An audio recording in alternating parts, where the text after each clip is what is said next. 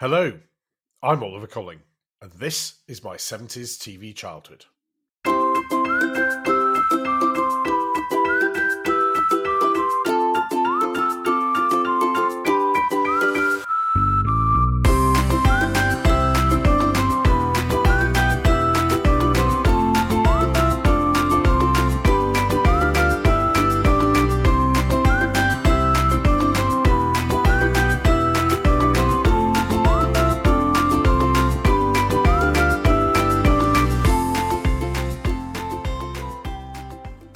Hello again, and welcome back to my 70s TV childhood. We are the podcast which remembers what it was like to grow up as a child in 1970s Britain and take a special interest in the role that television played in our lives then. It's good to be back with you again, and I hope we can bring back some happy memories of the 1970s. The time of my childhood is one that's not dwelt upon as much by the mainstream media as I think it should be, so there's plenty for us to get our teeth into. Thanks, as always, for your comments and memories. I received mostly kind words from people who are listening not just in the UK, but throughout the world. So, wherever you're listening to this episode, thank you for joining us. If you'd like to share your memories with me, you can do so on our blog, www.my70stvchildhood.com, tweet at 70stvchildhood, or email me, oliver at my70stvchildhood.com. For those of you who listen to new episodes on their release, we're going to carry on releasing new episodes every fortnight, at least for the next couple of episodes, before getting back to our weekly release routine. The main reason is that my recording schedule has been interrupted by a bout of COVID 19, from which I'm now fully recovered, I'm glad to say, but it means that I'm playing catch up with scheduled interviews and so on. If you're binging episodes to later date, my COVID reference will demonstrate how easily contemporary references age in popular culture terms, so should normally be avoided in broadcast. Anyway, on to today's memories. In the UK at the time of recording, it's the time of year when joyful parents and horrified children look forward to the ritual which is back to school time. After a seemingly endless summer holiday, it's suddenly time to go shopping for school clothes, trainers, and pencil cases. I could never quite work out what everything in that geometry set was for. Anyway, amidst a general air of depression from children and relief from parents, it's time to get back into the classroom, or, for those at a certain age, to change schools. School plays a big part in popular culture today and has been a ready source for drama and comedy. In recent times, we've had shows like The Inbetweeners, looking at the painful and often hilarious angst of trying to fit in and be popular as a school aged teenager. We've also had soap style dramas like Waterloo Road, where students, teachers, and their daily lives are the main threads of the story. There have also been some satirical dramas like Teachers and Bad Education, where the not so perfect lives of teachers themselves are played on for maximum comic effort. And let's not forget what's probably the biggest school related phenomenon in popular youth culture Hogwarts in Harry Potter. Looking back, though, like so many things, it wasn't quite the same in the 1970s, at least not to begin with. As regular listeners will remember, I went to primary school in Padgate which was a village, but in the 1970s gradually became part of the Greater Warrington Newtown conurbation.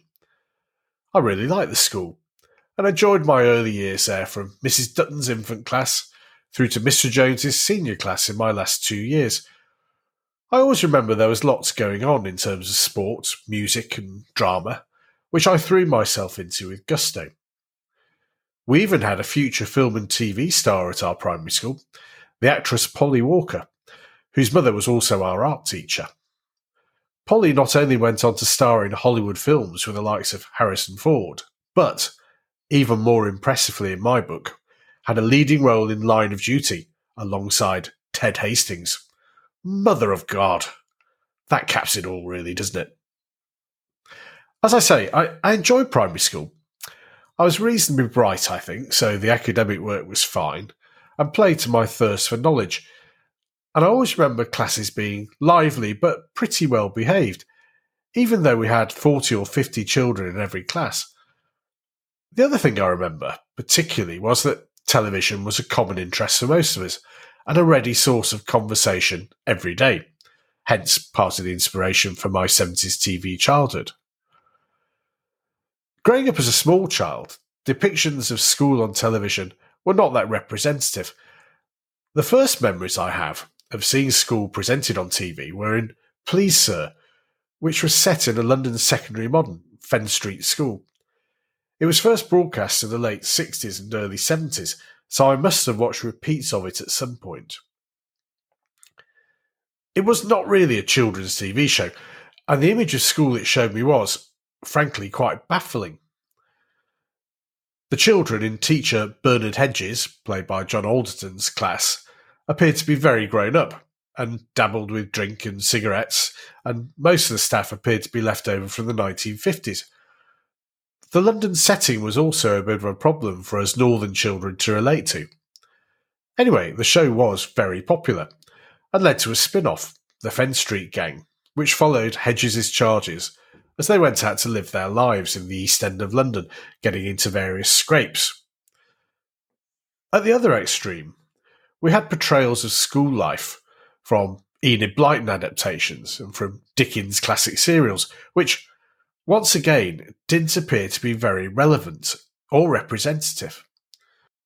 Malory Towers, the rugby school portrayed in Tom Brown's school days, and Dotheboys Hall were a long way removed from Padgate Church of England Primary School, so nothing I could really relate to.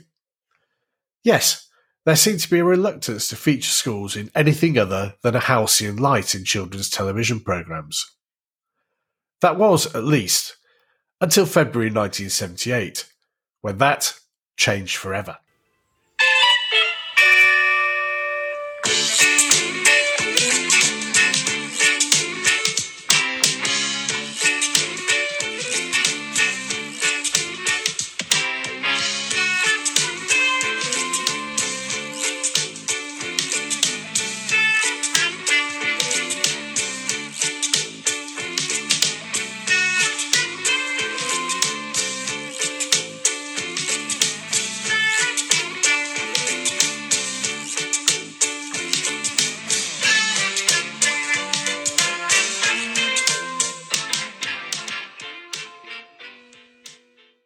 I remember the first episode of Grange Hill vividly. I was in my last year at primary school, and I and my friends were getting ready for the big move to secondary school. I had never seen anything on kids' TV like it in my whole life. Even the opening comic style animations featured fighting, bullying, and the famous sausage being taken from a boy's plate. Immediately, my attention was grabbed. The first episode featured a group of 11 year olds, like me, on their first day at a new comprehensive school, Grange Hill. We were introduced to would be Jack the Lad Tucker Jenkins, played by Todd Carty, sassy Trisha Yates, played by Michelle Herbert, posh boy falling on the hard times Justin Bennett, played by Robert Morgan, and, most memorably, Benny Green, played by Terry Sue Patt, around whom many of the most powerful early storylines were based. These young children were shown not wanting to go to school. They were arguing with their parents and being rude to their teachers. Nothing like this had ever been seen on children's television before. It's hard to imagine now, but the programme was hugely controversial and generated lots of column inches in the press at the time, debating whether this was suitable viewing for Britain's children. Regular listeners may remember our guest, Tim Worthington, who referred to this in one of our earlier episodes. I remember a lot of kids who, you know, weren't that restricted in terms of watching TV, weren't allowed to watch Grange Hill. Yeah, which, that's right. You know, my mother was a teacher in a tough comprehensive in Liverpool and never saw a problem with Grange Hill.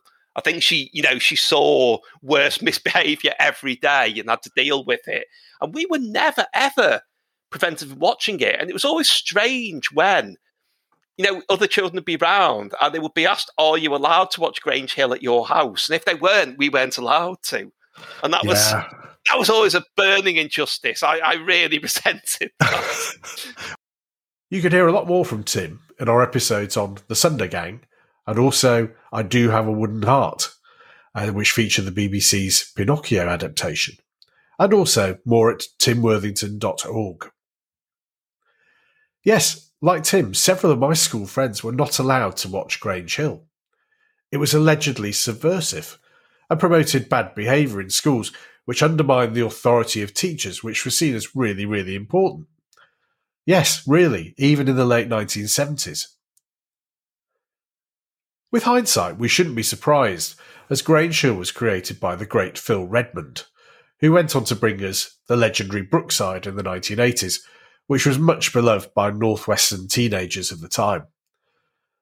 Apparently, Redmond had been trying to get Grange Hill made for several years before BBC decided to take a chance and commission an initial run of nine shows. The impact of the show was immediate. Next day at school, my friends and I were incredulous. Did you see that new programme yesterday? Those who had watched it were asking each other. And for those who hadn't watched it, it became the must see new TV show. Well, apart from those who were just talking about whose parents had decided it was not suitable viewing for their youngsters. That initial rough edge was even satirised in The Young Ones, when, if you remember the sketch, Hippy Neil's parents asked why he couldn't have been in a nice programme like Grange Hill. So that's settled then. We'll organise a protest against school uniforms. Great! Can use the banners left over from the last protest we organised so that racism wouldn't be an issue in this school. Good, then that's what we'll do. I'll get Mucker, Tracker, Ducker, and Sucker. You get Spaz. But I am Spaz! Oh, well, I better get Spaz as well then. But we've got to hurry. Oh! Sorry, Mr Liberal, we were in a hurry. Hang on, you pair of young scruffy tearaways. Don't you realise the way you act is influencing millions of children to talk cockney and be insubordinate? Oh, come on, sir, don't be silly. We're the only kids in Britain who never say. It was also rather scary. There we all were in our last year of primary school, feeling a mixture of excitement and apprehension about moving on to new schools. And then came this TV drama, which showed secondary school to be an exciting but ultimately quite dangerous place, where petty theft and bullying were rife. Teachers could be gruff to the point of aggression, and where extracurricular activities consisted of either playing football or shoplifting. But in spite of all of that, the school was a place where children showed a great resolve to do the right thing and always seemed to learn from their mistakes. Above all, it was well written, and the cast were truly believable as this diverse group thrown together only by the fact they're having to go to the same secondary school.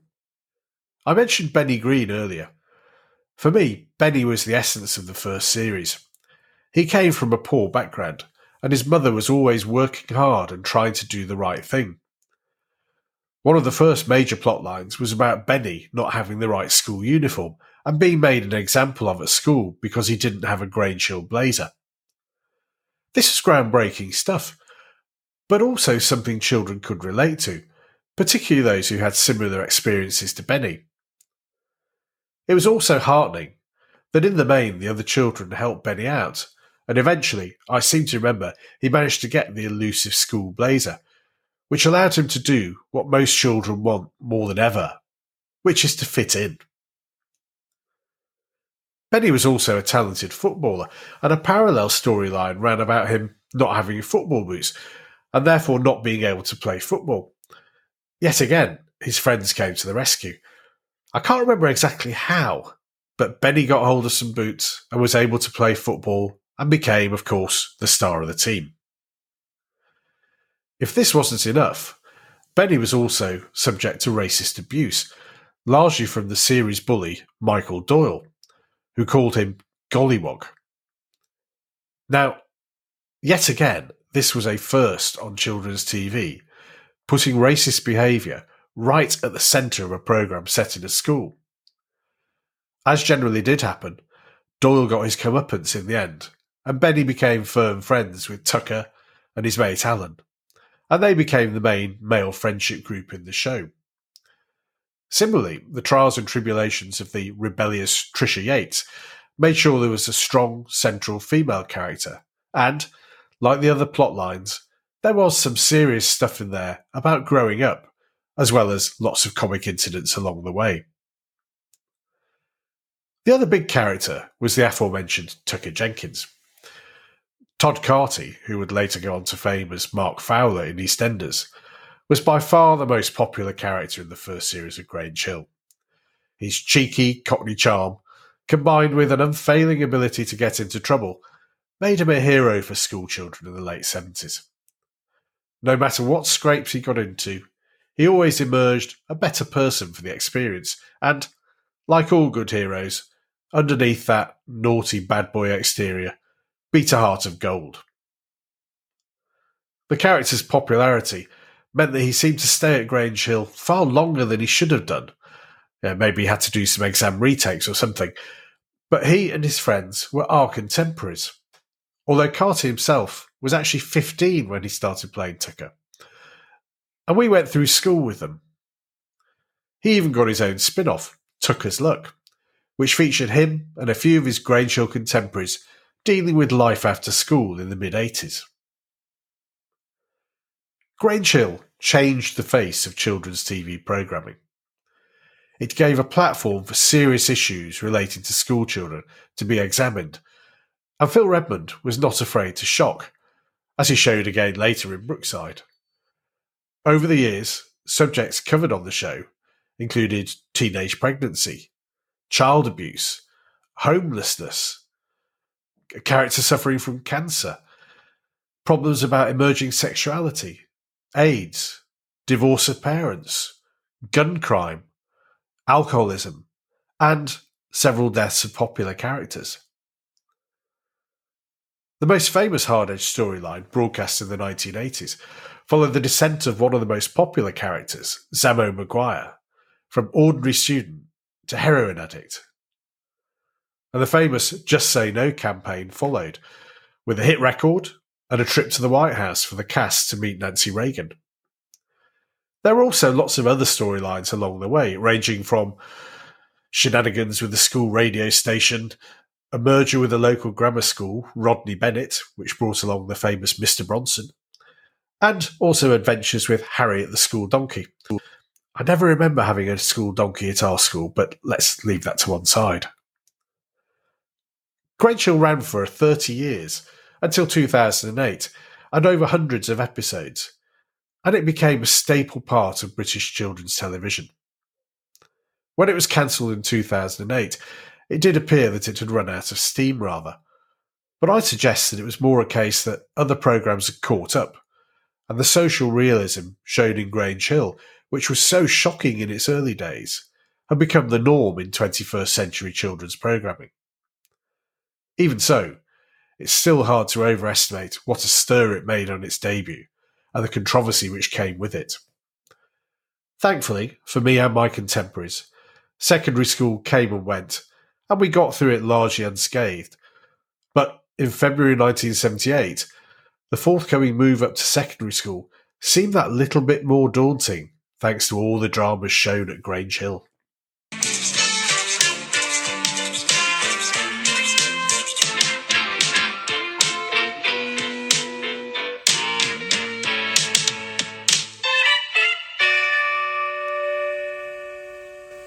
Were you one of those not allowed to watch Grange Hill?